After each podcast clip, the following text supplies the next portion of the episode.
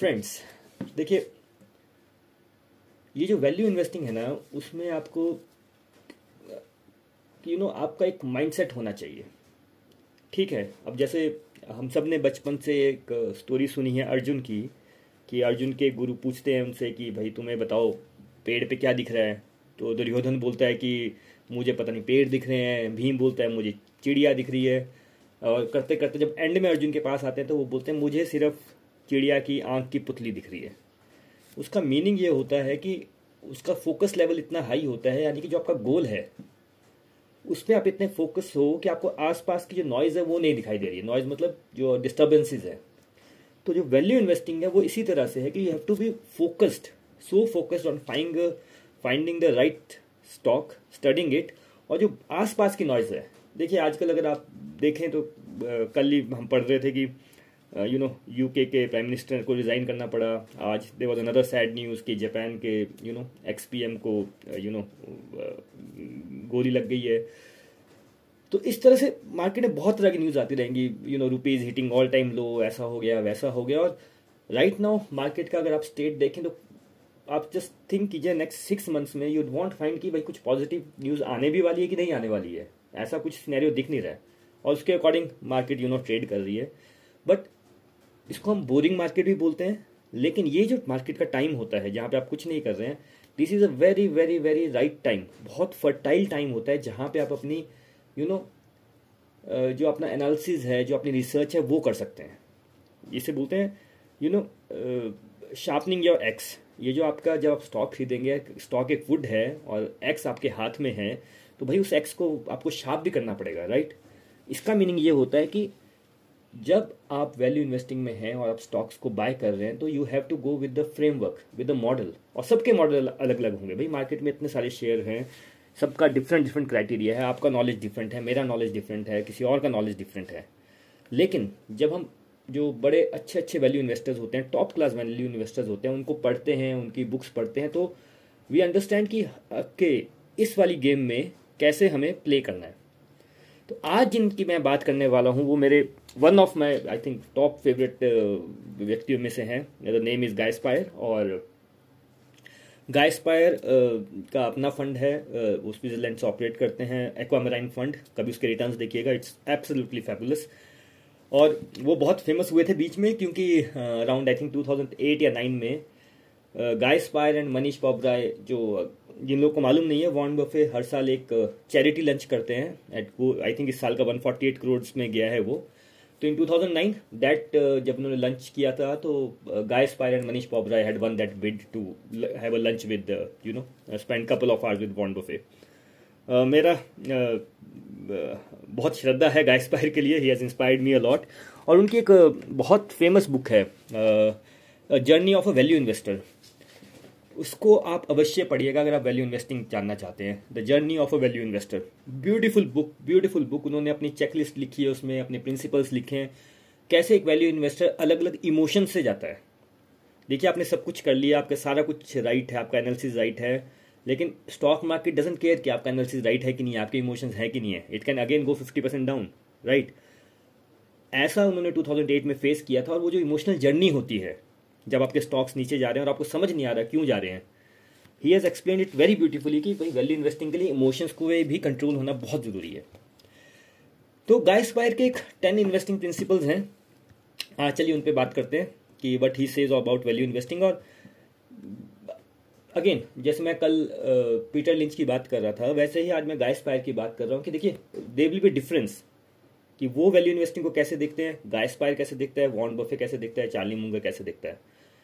इन सब को सुनते हुए कुछ एक प्रिंसिपल्स होंगे जो आपको समझ आएंगे, आप उनको लगेगा हाँ यार ये तो कॉमन सेंस वाली बात है, कुछ आपको लगेगा गड़बड़ है। But what you have to do, इन सब प्रिंसिपल्स को सुनते सुनते सुनते सुनते रहेंगे, उस पर चिंतन करेंगे, मनन करेंगे, ऑटोमेटिकली आपका खुद का चेकलिस्ट बन जाएगा, एक आपका खुद का फ्रेमवर्क बन जाएगा। तो जो पर्पज़ है कि इन लोगों के वैल्यू इन्वेस्टिंग के प्रिंसिपल्स को समझना कि ये लोग कैसे इन्वेस्ट करते हैं, एक तो उसको सुनना, उसको चिंतन करना, एंड देन एक अपना फ्रेमवर्क बनाना। ओके, चलिए गाय स्पायर के फ्रेमवर्क से स्टार्ट करते हैं। सबसे पहले the first principle he says if you want to be a value investor you have to understand the miracle of compound interest. अब अगर आपको ये बात नहीं समझ आई कि what is miracle of compound interest, तो पहला सजेशन है कि आप गूगल पे जाइए और कंपाउंड इंटरेस्ट के बारे में पढ़िए। देखिए कंपाउंड इंटरेस्ट होता क्या है कि आपने 100 रुपीज़ लिए, उस पर इंटरेस्ट मिलता आपको 8%, तो वो 108 रुपीज़ हो गया नेक्स्ट ईयर। पर वो आपने फंड वो एफडी में रखा, फिर 8% मिला, तो नेक्स्ट ईयर आपको रिटर्न जो मिलेगा 8%, वो 108 पे 8% मिलेगा। तो कंपाउंड इंटरेस्ट इज कि जो आपका प्रिंसिपल अमाउंट है, बेसिक अमाउंट है 100 रुपीज़, उस पर जो आपको इंटरेस्ट मिला दैट इज सिंपल इंटरेस्ट, उस इंटरेस्ट पे इंटरेस्ट मिलना इज द कंपाउंड इंटरेस्ट। तो चाहे वो वॉरेन बफे हो या चार्ली मुंगर हो या गाय स्पायर हो, जो भी है, दे ऑलवेज से कि पहला जिस व्यक्ति को ये बात समझ आ गई कि भाई कंपाउंड इंटरेस्ट क्या है, इंटरेस्ट पे इंटरेस्ट मिलना, उसका 50% प्रॉब्लम सॉल्व हो गया, उसका फ्रेमवर्क ठीक चल रहा है। क्योंकि this you will not understand for the first 5 years. Again मैं थोड़ा और सिंपल कर देता हूँ। देखिए लेट्स से मैं एक नंबर आपको या 72 इज़ द नंबर। 72 क्या होता है कि जो आपका इंटरेस्ट है, लेट्स से आज की डेट में अगर 7% इंटरेस्ट है, तो 72 को 7 से डिवाइड कीजिए यानी 10, यानी कि अगर आपको 7% इंटरेस्ट मिल रहा है, 72 से डिवाइड किया कितना आया 10, तो यानी आपको अपना मनी डबल करने के लिए 10 ईयर्स लगेगा। ओके, अगर 7 की जगह 14% आपको इंटरेस्ट मिल रहा है, तो यानी आपको आपका मनी डबल करने के लिए 5 ईयर्स लगेगा। तो 72 से आप इंटरेस्ट रेट को डिवाइड कीजिए, उतना टाइम लगता है आपको आपका मनी डबल करने के लिए। Okay simple. Let's say for example आपने 100 रुपीज़ इन्वेस्ट करने हैं, आपको 14% इंटरेस्ट मिल रहा है, तो यानी कि 5 साल बाद वो 100 रुपीज़ 200 हो जाएंगे, और फिर अगले 5 साल बाद वो 200 रुपीज़ 400 हो जाएंगे। तो यानी 10 ईयर्स के टाइम पे आपका जो टोटल अमाउंट है, अगर आपको फिक्स डिपॉजिट में रखा जो 14% दे रहा है, तो यू नो नेक्स्ट 10 ईयर्स में कितना हो जाएगा वो, फ्रॉम 100 to 400, 4 टाइम्स। उसके नेक्स्ट 5 ईयर्स में कितना हो जाएगा, 800, और उसके नेक्स्ट 5 ईयर में 1600, यानी 20 ईयर्स में 100 rupees has given you 16x return. अगर आप 14% से यू नो उसको क्या कह सकते हैं, उस पर इंटरेस्ट एवरी ईयर ले सकते हैं। इसे बोलते हैं पावर ऑफ कंपाउंड इंटरेस्ट। देखिए अगर आप अपने पोर्टफोलियो में 14% कमा रहे हैं, और अगर आपके पास आज की डेट में 10 लाख है, without adding anything, in 20 years it become 16 times. तो जिसको ये कंपाउंड इंटरेस्ट की बात समझ आ गई, उसका वैल्यू इन्वेस्टिंग का पहला स्टेप हो गया। तो you have to understand about compound interest, कैसे वर्क करता है, कैसे नहीं करता है, इसका मीनिंग क्या होता है। एंड चार्ली मुंगर ऑलवेज से कि when your money is getting compounded, उसको डिस्टर्ब मत करो। तो वैल्यू इन्वेस्टिंग और ट्रेडिंग में जो बेसिक डिफरेंस है कि ट्रेडिंग से इसकी ये खरीद लो, वो खरीद लो, आज ये खरीदो, वो खरीदो, you know everything. Value investing says कि if you find a company जो लेट्स से 14% पे ग्रो कर रही है, you buy it as a reasonable amount, और आपको लग रहा है कि 15-20 साल ग्रो करेगी, लेट्स से वो 15% पे ही ग्रो कर रही है, तो stock price will reflect that. Stock price भी आपका respective of how much money you have paid in the starting, पर 15% से ही आपका स्टॉक प्राइस ऊपर ग्रो करेगा इफ़ एवरीथिंग रिमेन सेम। तो यानी कि आपने एक स्टॉक में इन्वेस्ट किया, अगर वो 15% से ग्रो कर रहा है, तो within 20 years you will have a 16 bagger in your hand. तो ये एक प्रिंसिपल को समझना बहुत ज़रूरी है।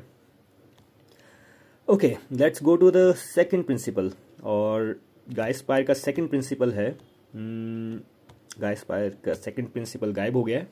Okay it has come, don't lose money. ये देखिए वॉरेन बफे का भी सेम रूल है, और आपने जब सारे वैल्यू इन्वेस्टर्स को पढ़ना स्टार्ट करेंगे ना, Guy Spier, Manish Pabrai, Warren Buffett, Charlie Munger, इतने सारे हैं, मे बी इंडिया में बहुत सारे, मैं नाम नहीं लेता इंडियंस के, क्योंकि फिर वो इंडिया में कॉन्ट्रोवर्सी बड़ी हो जाती है। Underline principles remain the same. हर व्यक्ति वैल्यू इन्वेस्टिंग में अपना अमाउंट कंपाउंड करना चाहता है। And second, don't lose money. Warren Buffett क्या बोलते हैं इस रूल को, rule number 1 do not lose money, rule number 2 never forget rule number 1। अब इसका मीनिंग क्या है? इसका मीनिंग ये होता है कि जब आप स्टॉक खरीदें तो डोंट लूज मनी, मतलब एक है कि आपने 100 रुपीज़ का स्टॉक खरीदा, वो 50 रुपीज़ का हो गया बिकॉज ऑफ लेट्स से कल लॉकडाउन लग गया और 50 रुपीज़ का हो गया stock, so 50% is your loss, right. But अगर आपको पता है कि this is temporary, let's say Covid का टाइम था, उस टाइम सारे स्टॉक 50-60-90% गिर गए थे, but that is temporary and you don't sell it, और आपका एनालिसिस ठीक है, तो मे बी 1-1 साल लगेगा, 2 साल लगेगा, it will come back to its original position, right. So you don't lose money, but उसके लिए जो आपका बाय प्राइस है, जो आपका बाय प्राइस है, it should be very very accurate.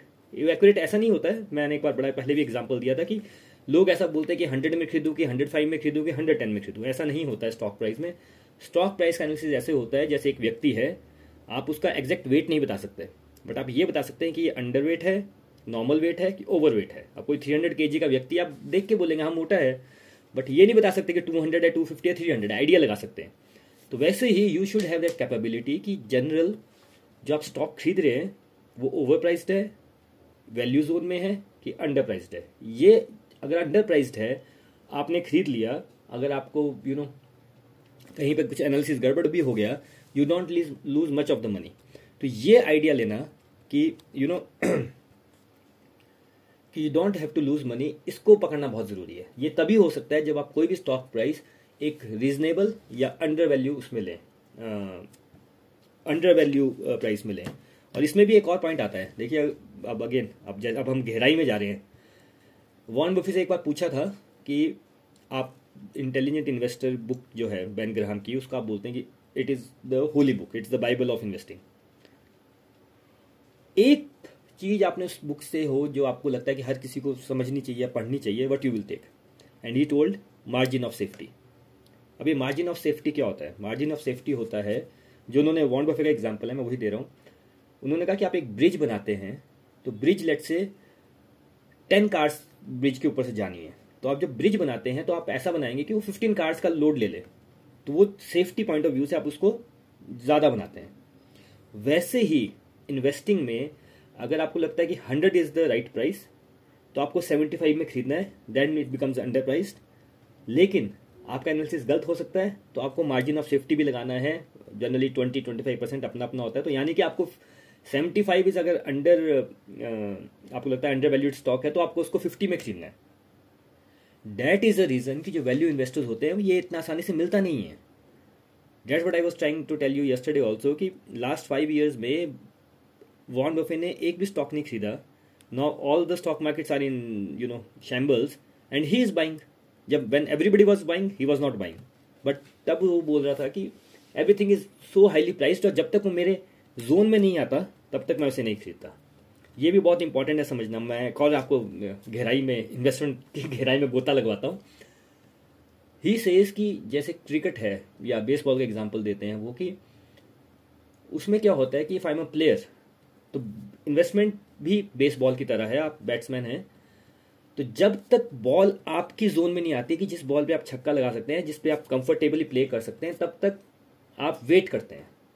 लेकिन होता क्या है बेसबॉल में, आपने एक बॉल मिस की, दूसरी बॉल मिस की, तो सब लोग स्टेडियम बोलेंगे चौका मारो, छक्का मारो, मारो मारो मारो, और कई बार मारने के चक्कर में आउट हो जाते हैं।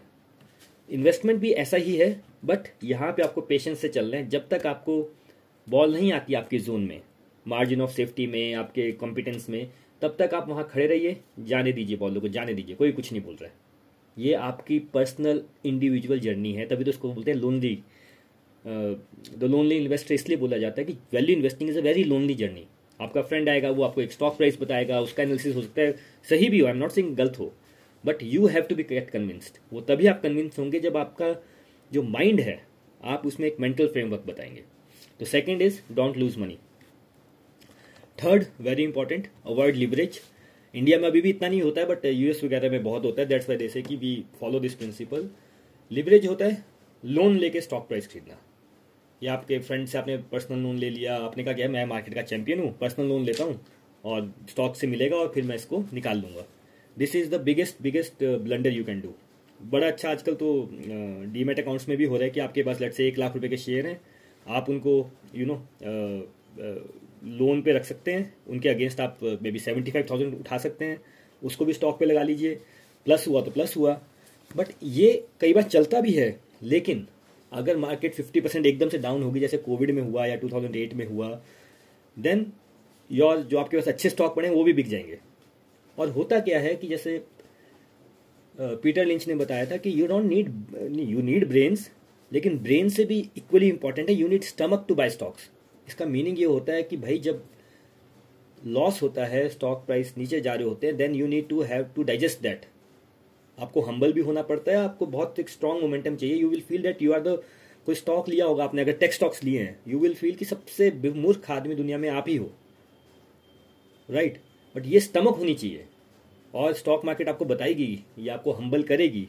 इट्स, तभी तो बोलते हैं वैल्यू इन्वेस्टिंग को इतनी ब्यूटीफुल जर्नी क्यों बोलते हैं, क्योंकि it will teach you everything, every principle of life.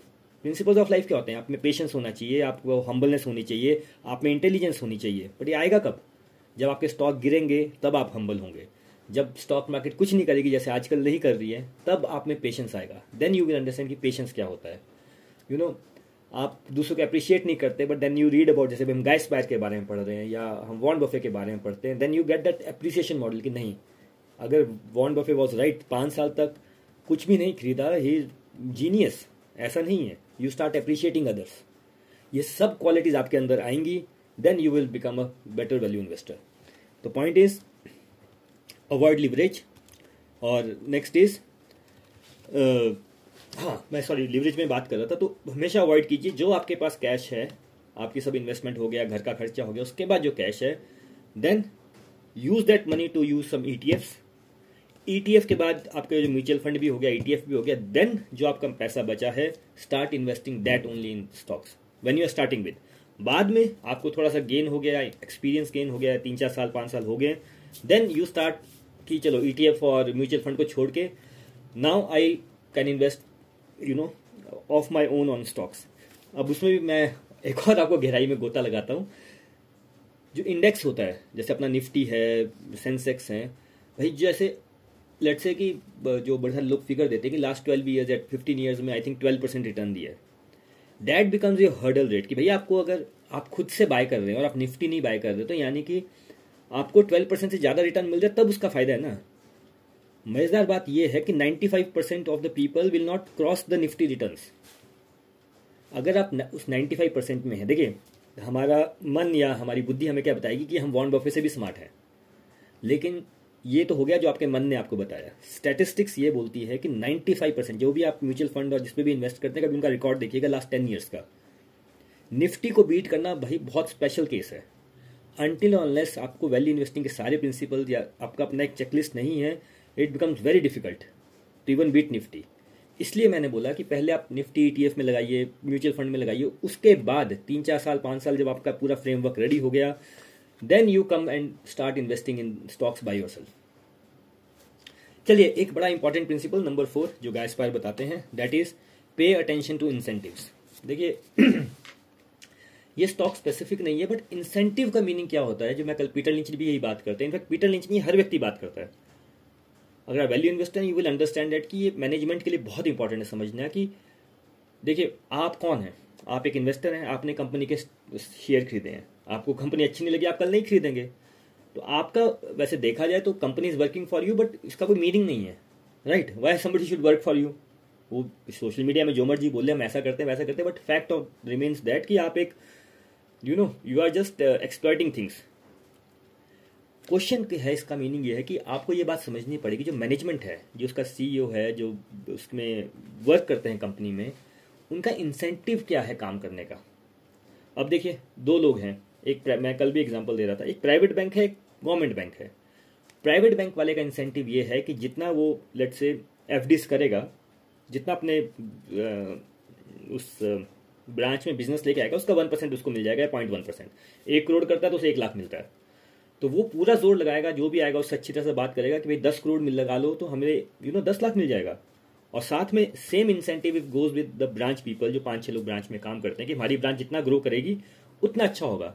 अब आप उस ब्रांच में जाएंगे, आप कुछ भी मांगेंगे, they will treat you like a king, क्योंकि भैया अगर आपने उनकी ब्रांच में अकाउंट खोला, FD की, कुछ भी किया बिजनेस उनके साथ, सो उनको कुछ मनी मिलेगा। एक दूसरा बैंक है, मैं गवर्नमेंट बैंक नहीं बोलता, पर लेट्स से गवर्नमेंट बैंक है, उनके एम्प्लॉयज को सैलरी मिलती है, डेट्स इट, उनको कोई लेना देना नहीं है, आप आए नहीं आए। जब भी आप उनकी ब्रांच में जाएंगे, बोलेंगे यार बंदा आ गया, काम आ गया, वो काम ही नहीं करेंगे, उनको फर्क ही नहीं पड़ता आप आओ ना आओ, बिजनेस दो ना दो, उनके पास कोई इंसेंटिव नहीं है, राइट?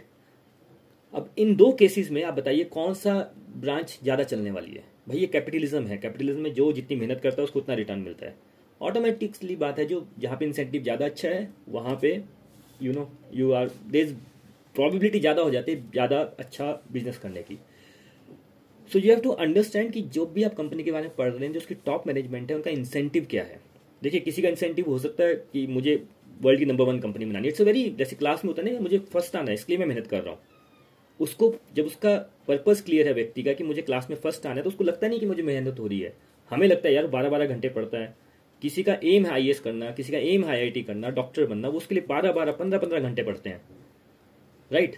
अब कोई व्यक्ति का मेरा एम ही नहीं है डॉक्टर बनना, मेरे फादर ने बहुत पैसे दे रखे हैं, मेरे को लगता है कि छोड़िए क्या बनना डॉक्टर, ना मेरा इंटरेस्ट है, तो आप बताइए अब एग्जाम होगा तो मेरा रिजल्ट अच्छा होगा कि उसका रिजल्ट अच्छा होगा? आपको बेट करना होगा तो आप किस पे करेंगे? आप ऑफकोर्स दूसरे बंदे पे करेंगे। तो ये होता है इंसेंटिव कि भाई जो कंपनी पे आप पैसा लगा रहे हैं, जॉन से स्टॉक खरीद रहे हैं, उस व्यक्ति का इंसेंटिव क्या है, वो क्यों कर रहा है ये, you should be very very clear about that. तो जब हम बोलते हैं मैनेजमेंट स्टडी करनी पड़ती है, मैनेजमेंट स्टडी को करना चाहिए जिस कंपनी में आप इन्वेस्ट करें, डू मेक श्योर कि अगर आप पता कर सके कि उसका इंसेंटिव क्या। देखिए कैसे पता चलेगा, बट आई पर्सनली फील इसकी, जब आप यू नो मैनेजमेंट इंटरव्यूज होते हैं, एक कॉन कॉल्स होती हैं, जब उसमें जाएंगे और यू कैन यू नो, जैसे आप दूसरे बंदे व्यक्ति को आप जज तो नहीं करना चाहिए, बट यहाँ पे हमें करना ही पड़ता है, आप उनके इंटरव्यूज देखेंगे, जज करेंगे, तो you will have that feeling कि नहीं ये व्यक्ति कर रहा है कंपनी के लिए कि इसका वैसी बातचीत कर रहा है, हवा में बात कर रहा है। So that is the power of incentive. Next principle वो बोलते हैं प्ले सेंटर कोर्ट। देखिए प्ले सेंटर कोर्ट का मीनिंग ये होता है कि प्ले सेंटर कोर्ट का मीनिंग होता है कि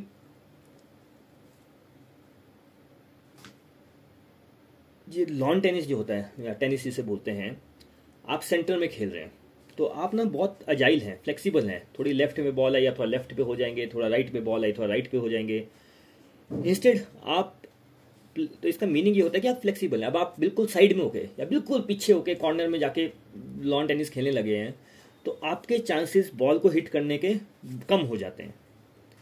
तो इसको आप इस तरह से देख सकते हैं कि देखिए मैं अगेन एग्जांपल देता हूँ, इसका मीनिंग क्या है। इनफैक्ट गाय स्पायर ने जो एग्जांपल दिया था कि जब 2008 का क्राइसिस आया तो ऐसा नहीं है, of course 90-95% people lost money, but they were few people who earn billions. There was one John Paulson was there, Michael Burry was there. Michael Burry जिन्होंने, उनकी मूवी नहीं देखी है द बिग शॉट, मैं आपको रिकमेंड करूंगा, please go and watch at least 4-5 times to understand कि market में क्या हो रहा है। And if you see that movie, बीच में उसको भी डाउट हो जाता माइकल ब्यूरी को कि whatever analysis I am doing मैं कर तो रहा हूँ बट क्या पता फेल ना हो जाऊँ। And it happened after 2-3 years जब इन्होंने कर लिया था। तो he gives example of John Paulson, he made billions in 2008 के शॉट में, लेकिन उसके बाद क्या हुआ? उसके बाद 2011 में ही लॉस्ट 50%, 12 में उस 50% का भी 20% ही लॉस्ट, 13 में ही मेड सम गेन्स, 14 में 40% he lost. You are getting it, he lost billions and billions and billions. क्यों? क्योंकि आपने जब वो गेम खेली, आप अब एक ना कॉर्नर, आपको एक बार सक्सेस मिल गई तो आपने, जैसे आपको एक किसी स्टॉक में सक्सेस मिल गई, लेट्स से IT स्टॉक में, फिर आपने कहा मैं IT का एक्सपर्ट हूँ, मैं IT में करूँगा, तो ऐसा नहीं होता है मार्केट में। You have to be very very flexible. तो इसका मीनिंग ये होता है कि सेंट्रल कोर्ट से खेलो और सी एवरीथिंग, आपको एनालिसिस में सब कुछ होना चाहिए। आपको ये भी पता होना चाहिए कि नेशंस कैसे ऊपर जाते हैं, नीचे जाते हैं, आज की डेट में इंडिया में क्या हो रहा है, चाइना में क्या हो रहा है, यूएस में हो रहा है, डिटेल में नहीं, एक जनरल। अब जैसे rupee has lost 6-7% in last I think 1 month और 2 मंथ्स। भाई तो IT इंडस्ट्री में अगर आप हो तो you will have a very clear idea, या 6% डॉलर गिर गया है या रुपये गिर गया है तो 6% तो वैसे इनकम बढ़ गई, वो 100 रुपीज़ था अब 106 रुपीज़ मिलेगा विदाउट डूइंग एनीथिंग। तो IT वालों के लिए अच्छा है, लेकिन जो इंपोर्ट कर रहे हैं जिनको पहले 100 रुपीज़ देने पड़ते थे अब 106 हो गया, उनका कॉस्ट बढ़ गया है। तो पहला एनालिसिस तो आपका बड़ा सिंपल हो गया, लेकिन इसमें डिफिकल्टी आती है सेकेंड एनालिसिस में कि ये तो अभी आपको बत्ती जली, बट भाई बड़े सारे लोग बैठे उनकी बत्तियाँ पहले जली होती हैं। इसलिए मैं हमेशा बोलता हूँ, या जैसा बोला जाता है वैल्यू इन्वेस्टिंग में, you have to understand everything is priced in. हर चीज प्राइस्ड इन होती है स्टॉक प्राइस में, जो आपको रिफ्लेक्ट हो रहा होता है, इसलिए वो 90% ऑफ द केसेज में राइट प्राइस होता है। ओनली वेरी फ्यू केसेज ऐसे होंगे जहां पे market are mispricing it, and you have to find that. 6 principle जो गाय स्पायर बताते हैं, that is buy a better business at a bargain price. ये तो सबका ही है कि भाई आपके पास 2 बिजनेस हैं, आप कौन सा लेंगे? आपके पास PSU बैंक है, आपके पास प्राइवेट बैंक है। Buy a better business, private bank of course better business है, एट अ बार्गेन प्राइस, कि पर भाई उसका प्राइस आपको देखना पड़ेगा कि आप कितना पे कर रहे हैं।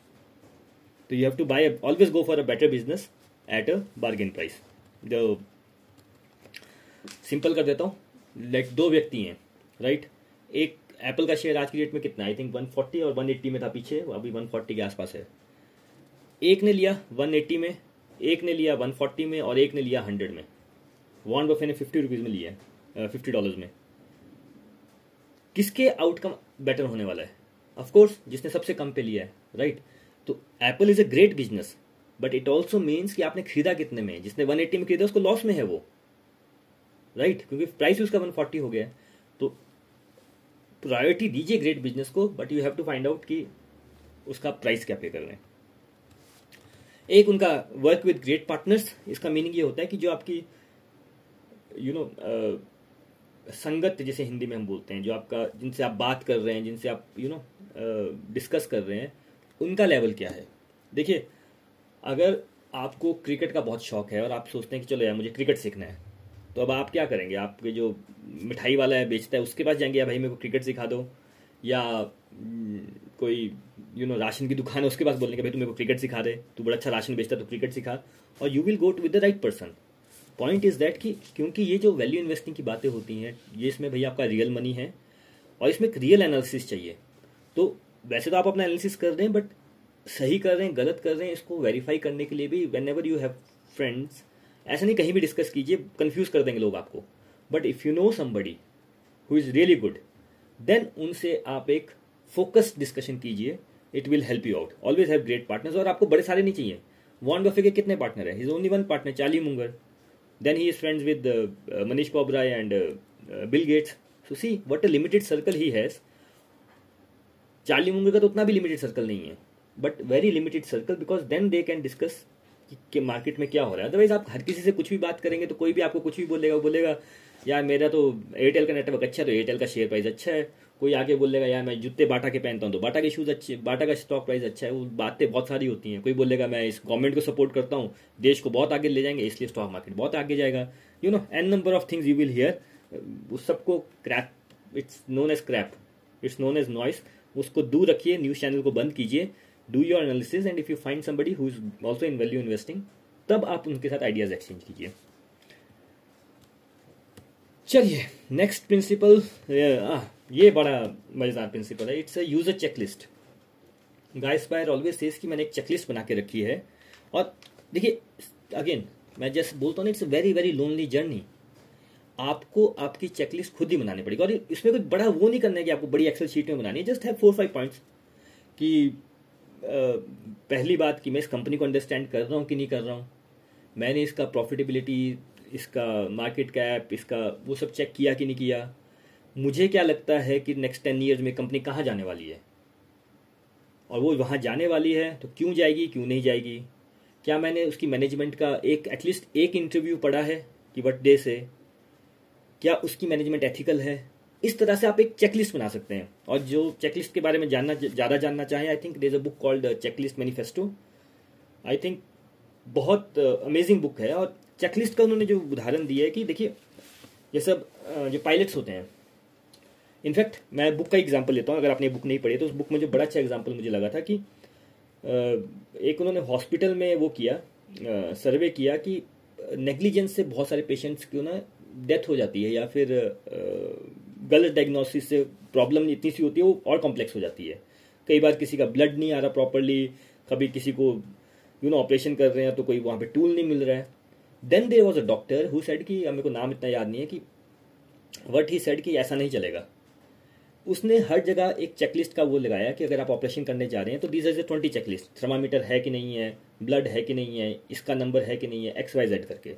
अगर आप स्मॉल पेशेंट भी हैं, स्मॉल डॉक्टर भी हैं, आपके पास लेट्स से कोई डेंटिस्ट हैं आप, तो आपके पास चेकलिस्ट होनी चाहिए कि पहले आपने ये चेक किया कि नहीं किया, ये किया कि नहीं किया, रूट करनी है तो ये टूल्स आपके पास हैं कि नहीं है, इस तरह से। एंड दे फाउंड कि 90-95% जो उनका वो था मिस डायग्नोसिस का केसेस थे वो 90-95% कम हो गए। सेम चीज़ जब एरोप्लेन में होती है तो वहाँ भी चेकलिस्ट होती है। When they start fuel check okay, fuel check okay, tyres pressure okay, wings okay, screen okay, this okay, that okay, जब सब ओके हो जाता है then they say now we can start. क्योंकि स्टेक्स बहुत हाई होते हैं इन सब केसेस में, चाहे वो डॉक्टर है, चाहे वो एरोप्लेन है, या मिलिट्री में होता है कि आपको वहाँ तक जाना है तो then they C A checklist, ये है कि नहीं है, ये है कि नहीं है। हम भी करते हैं, जब आप यू नो फर्स्ट टाइम या सेकंड टाइम कोई ट्रैवल कर रहा हो बायर, तो हम देखते हैं ना वो अपना आधार कार्ड लिया कि नहीं लिया, पैन कार्ड लिया कि नहीं लिया, सारे कपड़े लिए कि नहीं लिए, वेट 15 किलो से कम है कि नहीं है, गाड़ी बुक की कि नहीं की। दिस इज चेक लिस्ट भाई, जगह चेक लिस्ट यूज़ करते हैं हम लोग। राशन की दुकान में जाते हैं तब भी तो चेक लिस्ट यूज़ करते हैं, बाद दोबारा ना आना पड़े, एक बार लिख के ले लेते हैं कि ये लेना है, ये नहीं लेना है। तो यहाँ तो भाई स्टॉक मार्केट की बात हो रही है जहाँ पे आप अपने रियल पैसे लगा रहे हैं, तो यहाँ पे चेकलिस्ट होना बहुत ज़रूरी है।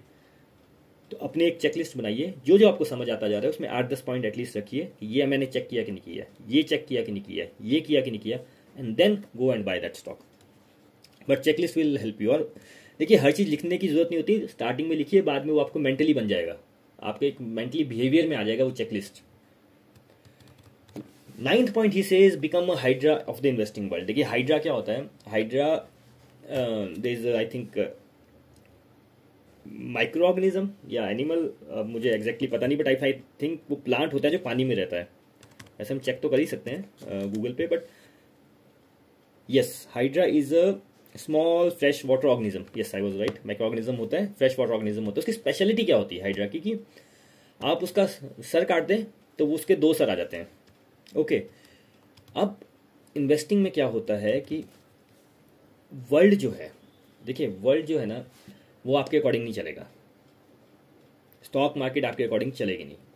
आप ये आपको वो बातें भी नहीं पता जो मार्केट में हो सकती हैं। अगेन, अगर आप 2017-18 में आए हैं मार्केट में तो you would have no idea, faintest of idea नहीं होना था कि मार्च में मार्केट क्रैश कर जाएगी क्योंकि लॉकडाउन लग जाएगा और वो 2 साल लगा रहेगा, या फिर 2008 में रिसेशन आ जाएगा, या 2013 में कुछ हो जाएगा, या 2016-17 में stock mid and small caps peak कर जाएंगे, या 2001 में यू नो टेक बूम था वो बस्ट कर जाएगा। तो कल क्या होगा मार्केट में आपको पता नहीं है। कुछ ऑयल का चेंज हो सकता है कि ऑयल रशिया ने अटैक कर दिया, ऑयल $350 पहुंच जाए, इंडिया का बुरा हाल हो जाएगा, दुबई वगैरह वालों को मजे हो जाएंगे। कुछ और हो जाए कि लाइक ऑयल जब पीछे जब लॉकडाउन लगा था तो ऑयल नेगेटिव हो गया था, -$40 में उसका फ्यूचर प्राइस चला गया था, -$40। आज की डेट में हम ऑयल चिल्ला रहे हैं, it was at $27 for such a long months, $27। उस टाइम पर ऑयल खरीद लिया होता आपने फ्यूचर्स तो आज $140 में बेच सकते थे। तो वर्ल्ड जो है it's a very what you call, ये चेंज होता जा रहा है। और देखिए जैसे हम भगवदगीता में भगवान क्या बोलते हैं अर्जुन को कि भाई परिवर्तन ही प्रकृति का नियम है, हर चीज़ चेंज होती जा रही है और तुम उसको रोक नहीं सकते हो। राइट नाउ भी हम बात कर रहे हैं तो देखिए कितनी चेंजेस हो गए हैं कल से। यूके का प्रेसिडेंट या प्राइम मिनिस्टर चेंज हो गया है, जापान का एक्सपीएम का you know he has been killed, Trump को एक दिन लगा गायब भी हो गया वो सोशल मीडिया से। यू नो वर्ल्ड बहुत फास्ट चेंज होता रहता है, पहले आपको दिखता नहीं है, बट फिर आप देखते हैं अरे ये क्या हुआ। अभी भी आप अपनी बॉडी को देख रहे हैं, आपको लग रहा है कुछ चेंज हो रहा है, बट कल सुबह उठेंगे आपके थोड़े नाखून बड़े हो गए होंगे, थोड़े बाल बड़े हो जाएंगे, कोई आपको महीने बाद मिलेगा तो आप बोलेंगे तेरी दाढ़ी दूढ़ी क्यों बढ़ गई है इतनी, आपको रियलाइज नहीं होगा। But somebody sees after some time then you realise नहीं है बड़ा कुछ चेंज हो गया है। तो become a hydra of investing world is की आपको ना एक मल्टी डायमेंशनल होना पड़ेगा। मैंने इसे मल्टी डायमेंशनल की ये नहीं कर सकते कि बस मुझे ऑयल के बारे में पता है मैं इसी में इन्वेस्ट करूंगा, यही मेरा फोकस एरिया है। आपको एटलीस्ट जनरल नॉलेज होनी चाहिए कि वर्ल्ड में हो क्या रहा है, उस जनरल नॉलेज के मुताबिक then you can make decision. अब जैसे ITC का लोग इतना मजाक उड़ाया, लोगों ने इतना मजाक उड़ाया, एंड आई नो आपने भी जानते होंगे सोशल मीडिया में एक बड़े अच्छे influencer and he was bank की नहीं 160 में तो it is my biggest holding, कितने उसके मेम बने कि वर्ल्ड हिल जाएगा, ये हो जाएगा, वो हो जाएगा। आज की डेट में आई थिंक 2 ही स्टॉक हैं जो 52 वीक हाई है, एक ITC है, एक महिंद्रा एंड महिंद्रा है। बट सोचिए लोग कितना मजाक उड़ा रहे थे, बट एज ए इंडिविजुअल मैं हमेशा बोलते थे इंडिविजुअल जर्नी। और सेकंड एक म्यूचुअल फंड है, अगेन आई थिंक PPFAS, भाई उनका 10% स्टेक उन्होंने 160 पे ITC मिली है, व्हाट ए जीनियस। तो ये जो है बट कि जब कोई नहीं खरीद रहा तो आपको वो खरीदना है। एंड मैं उनका नाम भूल गया जो प्राग पारिक के जो मेन फंड मैनेजर हैं, one is Omkar and one is second one is Raunak, Amit I think. If you he had given a presentation कि 160 से 200 पहुंचा, सोशल मीडिया में ITC and then he gave I think 30 minutes presentation before his AGM। आपको सही में value investing समझनी है, go and find that presentation and see what, I think YouTube में मिल जाएगी, what that guy has told about ITC, what a conviction. और I think उस टाइम पे ITC 180 190 पे था जब उन्होंने प्रेजेंटेशन दी थी, and right now it is around 290. But अगर आपको वैल्यू इन्वेस्टिंग समझनी है तो यू कैन यू नो वहाँ से समझ सकते हैं. ये तो एक क्राइटेरिया होगा. मैं आपको दूसरा क्राइटेरिया देता हूँ कि देखिए हमारा अल्टीमेट पर्पज़ है वैल्यू इन्वेस्टिंग में पैसे कमाना एक अच्छे स्टॉक से, बट उसके डायमेंशन अलग हो सकते हैं. यू नो एक बार वॉरेन बफेट से पूछा था कि आपको, मतलब उससे तो पूछते रहते हैं, बट उस टाइम पे जब पूछा कि what you think is a very good business to own, he says कि मुझे लगता है कि सबसे बेस्ट बिजनेस तो सिगरेट का बिजनेस है. सबसे पहले नंबर वन इट्स एडिक्शन. आपका रिसेशन हो, आपको टेंशन ज़्यादा हो, आप सेलिब्रेट कर रहे हो, आप ज़्यादा ही पियेंगे. सेकंड, एक बार आपने पीना स्टार्ट किया तो आप लाइफ लॉन्ग कस्टमर हैं उसके. थर्ड, जो सिगरेट स्मोक करता है वो is a very very brand conscious person. उसको ब्रांड अपना ही चाहिए, राइट? तो कहीं भी जाएगा, उसकी मीटिंग भी है, घर में डेथ भी होगी, वो 5 मिनट निकाल के वो सिगरेट पी लेगा. और स्टिकी बिजनेस है, राइट? और आप जितना इन्फ्लेशन बढ़ रहा है, सबसे अच्छा बिजनेस तो वही है कि इन्फ्लेशन बढ़ा तो आप उसका रेट बढ़ा दो, सिगरेट पीने वाला अपनी सिगरेट कम नहीं करेगा. अब आप जाइए, अगर आप वैल्यू इन्वेस्टर हैं और इंडिया में चेक कीजिए कि सबसे ज़्यादा ब्रांड कौन सा चलता है, कौन उसको ओन करता है, उसका कैश फ्लो कितना है. और जो ब्रिटिश टेलीकॉम कह रहा हूँ, British tobacco, I think BTC ही है उसका नाम, उसका कभी स्टॉक प्राइस चेक करना आप. It was one of the biggest multi bagger of all time. वो जब US वगैरह में UK में केसेस होना स्टार्ट हो गए कि कैंसर होता है एंड दिस एंड दैट, उसके बाद वहाँ पे प्रॉब्लम हुआ स्टॉक पे. But otherwise just see that returns. यहाँ पे एथिकल अनएथिकल की बात नहीं कर रहा हूँ, मैं ये बात कर रहा हूँ कि ये भी एक तरीका था बिजनेस को एनालाइज करने का जब ITC 160 से 200 के बीच में था, राइट? बट अगेन, अगर आप मेम बनाने में सोशल मीडिया पे ज़्यादा है तो you will not buy ITC, you will buy other stocks. और जब टाइम आएगा, तो फिर टाइम आता है तो फिर रिजल्ट सबके सामने होता है. But it's again a long term journey, it's never a short term journey. Last उनका जो बहुत इंपॉर्टेंट वो बात बताते हैं कि इट्स ओवरकमिंग एडवर्सिटी. देखिए, इसका स्टॉक मार्केट से कोई लेना देना नहीं है, बट इसका ज़रूर है. Overcoming adversity is that what Guy Spier says कि भाई लाइफ है, आपको जो लाइफ मिली है इसमें नेगेटिविटी आनी ही आनी है, इसमें प्रॉब्लम्स आने ही आने हैं, इसमें चैलेंजेस आने ही आने हैं. प्रॉब्लम क्या होती है कि हमें लगता है कि हमारे प्रॉब्लम बड़े हैं, बट कभी आप मार्केट में देखिए, मार्केट में मतलब अपने आप से बाहर निकलिए, दुनिया में देखिए, लोगों ने बहुत चैलेंज फेस किए हैं. वो कुछ एग्जाम्पल देते हैं, बट क्योंकि हम इंडिया में एक हिंदी पॉडकास्ट कर रहे हैं तो इंस्पिरेशन लेने के लिए मुझे एक ये जो स्टोरी है ये बहुत मेरे को इंस्पायर करती है, और वो है अरुणिमा सिन्हा की. अभी अरुणिमा सिन्हा कौन है?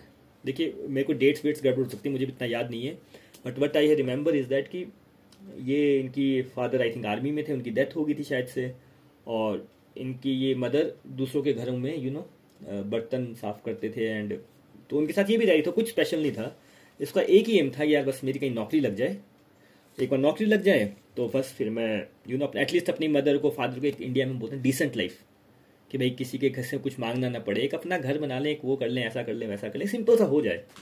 उसकी वो तैयारी कर रही थी, एंड इसी सेट कि चलो मैं ना, मेरे फादर आर्मी में तो मैं भी आर्मी ज्वाइन कर लेती हूँ. हुआ क्या कि वो आर्मी में सिलेक्ट हो गई, राइट? क्योंकि वो आई थिंक फुटबॉल प्लेयर भी थी और वॉलीबॉल प्लेयर भी थी, ठीक है, थोड़ा इधर उधर हो सकता है, बट वो आर्मी में आई थिंक सिलेक्ट हो गई थी और वो फाइनल इंटरव्यू देने जा रही थी. तो वो लखनऊ से चली दिल्ली इंटरव्यू देने के लिए, और आई थिंक इंटरव्यू था या उनका एग्ज़ाम था आर्मी का, तो वो उसके लिए जा रही थी, अकेली थी. और रास्ते में क्या हुआ कि कोई चोर आया ट्रेन में और उसने उसका बैग चोरी कर लिया, या उसकी जो गोल्ड चेन थी वो यू नो उसके साथ उसकी खींचातानी हो गई. तो उस बंदे ने क्या किया, उस चोर आदमी ने उस अरुणिमा सिन्हा को ट्रेन से धक्का दे दिया, चलती ट्रेन से. और हुआ क्या, जब वो गिरी ट्रेन से तो उनके जो लेग्स थी वो ट्रेन के बीच में आ गई. ये रात की बात है 11-12 बजे की, और सुबह 4 बजे तक ट्रेन चले जा रही हैं. और सुबह 4-5 बजे कोई व्यक्ति वहाँ से क्रॉस किया तो ही सेड कि अरे यार ये तो कोई लड़की है, और उन्होंने उसको हेलीकॉप्टर से पहुँचाया. And if I am not wrong, उनका इतना हालत ख़राब हो गई थी कि उनको एयरलिफ्ट किया गया था लखनऊ से यू नो एम्स में.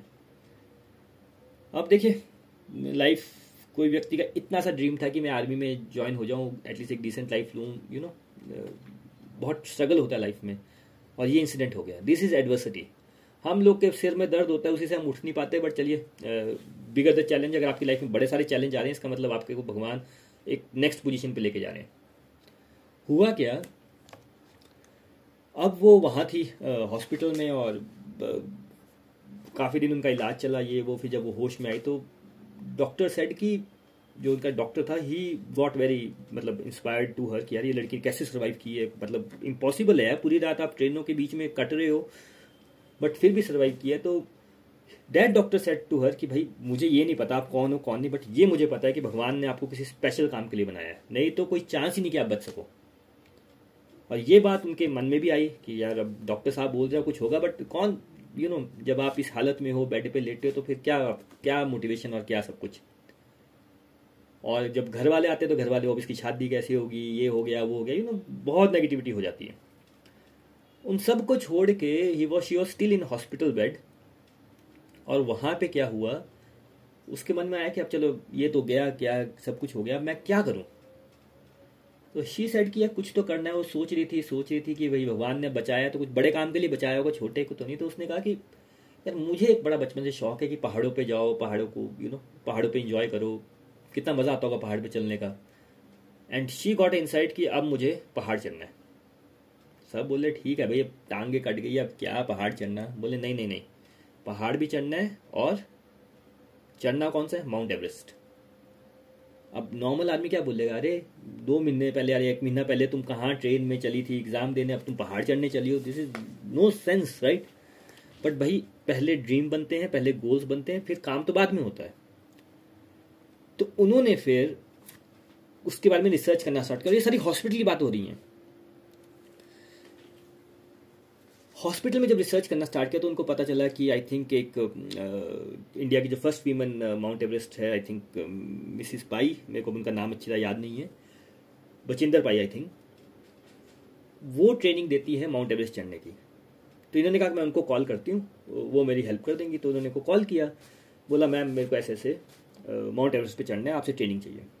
बोले ठीक है आ जाओ, कोई प्रॉब्लम नहीं, हम तो देते ही हैं ट्रेनिंग। बोले 3 प्रॉब्लम है मेरे पास। बोले क्या क्या। पहला बोले कि मैंने तो ऐसे कभी माउंट एवरेस्ट का कुछ किया नहीं है। बोले ठीक है चलो देखेंगे उसके बारे में। बोले दूसरा मेरे पास पैसे नहीं है, ऑफ कोर्स मैं जा रही थी और ये वो, तो मेरी फैमिली भी ऐसा नहीं, बट मेरे पैसे भी नहीं है। बोले अच्छा। और बोले तीसरा, बोला मेरी टांगे भी नहीं है। एंड दैट लेडी जिसको उन्होंने कॉन्टैक्ट किया तो उन्होंने उसको क्या जवाब दिया कि बेटा अगर आपने ऐसी कंडीशन में इस हालत में अगर ये मन बना लिया कि आप माउंट एवरेस्ट चढ़ोगे तो समझो आप चढ़ गए हो, आप ऑलरेडी माउंट एवरेस्ट पे ही हो, बस अब आपको आके ट्रेनिंग लेके दुनिया को दिखाना है कि आप चढ़ सकते हो, but otherwise you are already there. Within 2 years she became you know Arunima Sinha is the Indian mountaineer climber and sports women. She is the world, not Indian, ना कि यूपी की, she is the world first female amputee to scale mount Everest. World की first amputee है जिसने mount Everest scale किया है। और देखिए तो जो खराब समय होता है ना वो आपका लोगों को देखने में लगता है एडवर्सिटी है, बट वहां से उस पेन से आप ग्रो करते हो। इसको आप मैं यही गाय स्पायर बोल रहे हैं कि लाइफ में बहुत एडवर्सिटी आएगी, आप स्टॉक मार्केट में भी आएगी, क्योंकि अब स्टॉक मार्केट की बात हो रही है तो बहुत सारे लॉसेज होंगे, आपका पेट हो जाएगा, लोग बोलेंगे मूर्ख आदमी सट्टा लगाता है, ये करता है, कोई 50% लॉस हो गया, कई बार इतना सारा लॉस हो जाएगा कि आपको रोना आ जाएगा। But just understand I think that is part of the process. अगर लॉस हो रहा है, आप बात को समझ रहे हैं, गहराई से समझ रहे हैं, तो भगवान आपको भाई छोटे मोटे पहाड़ पे नहीं लेके जा रहे हैं, भगवान चाहते हैं कि आप माउंट एवरेस्ट चढ़ो। तो ये जो 10 प्रिंसिपल हैं ये गाय स्पायर के प्रिंसिपल हैं, where he says if you want to be a value investor, या वो जो इतने you know top shot value investor हैं वो इन 10 प्रिंसिपल्स को मान के चलते हैं, इन 10 प्रिंसिपल्स को लेके चलते हैं, and then he selects his stocks. But ये उनका फ्रेमवर्क है। तो फ्रेंड्स आई थिंक आज के लिए बहुत हो गया। आज मेरे को I think I also want to say thanks to Guy Spier, because मैं अपनी लाइफ की एक स्टोरी बता देता हूँ। जब कोविड का टाइम था और मार्केट बहुत डाउन थी, 40-50-60%, आई थिंक 7,000 या 6,000 पर निफ्टी टच कर गया था। Guy Spier has send me his book the journey of a value investor, और वो जब मैं पढ़ रहा था उस इमोशन से जा रहा था, जब यू नो आपका पोर्टफोलियो 50-60% डाउन होता है, it's very very hard time. And I was reading about Guy Spier and I was like यार जो गाय स्पायर ने लिखा है वही तो मेरे साथ हो रहा है। एंड देन ही सेड कि खड़े रहो, टिके रहो, दिस इज चैलेंज आएंगे, but bigger the hurdle bigger the glory. और I am always thankful to Guy Spier कि उनकी वो बुक पढ़ी मैंने उस टाइम पे जब कोविड का टाइम था, and I was stay put whole Covid time, और आज मैं ये पॉडकास्ट बना रहा हूँ आपके सामने। चलिए, आई थिंक आज के लिए बहुत हो गया। Thank you everyone for listening for today, और जैसा मैं हमेशा बोलता हूँ, let's listen, let's learn and then let's invest. Thank you so much, have a very nice time ahead.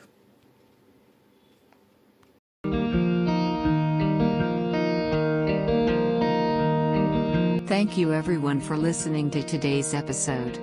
This was Value Investing, Simplified podcast from Lonely Investor. We will catch you in next episode. Till then, let's listen, learn and invest.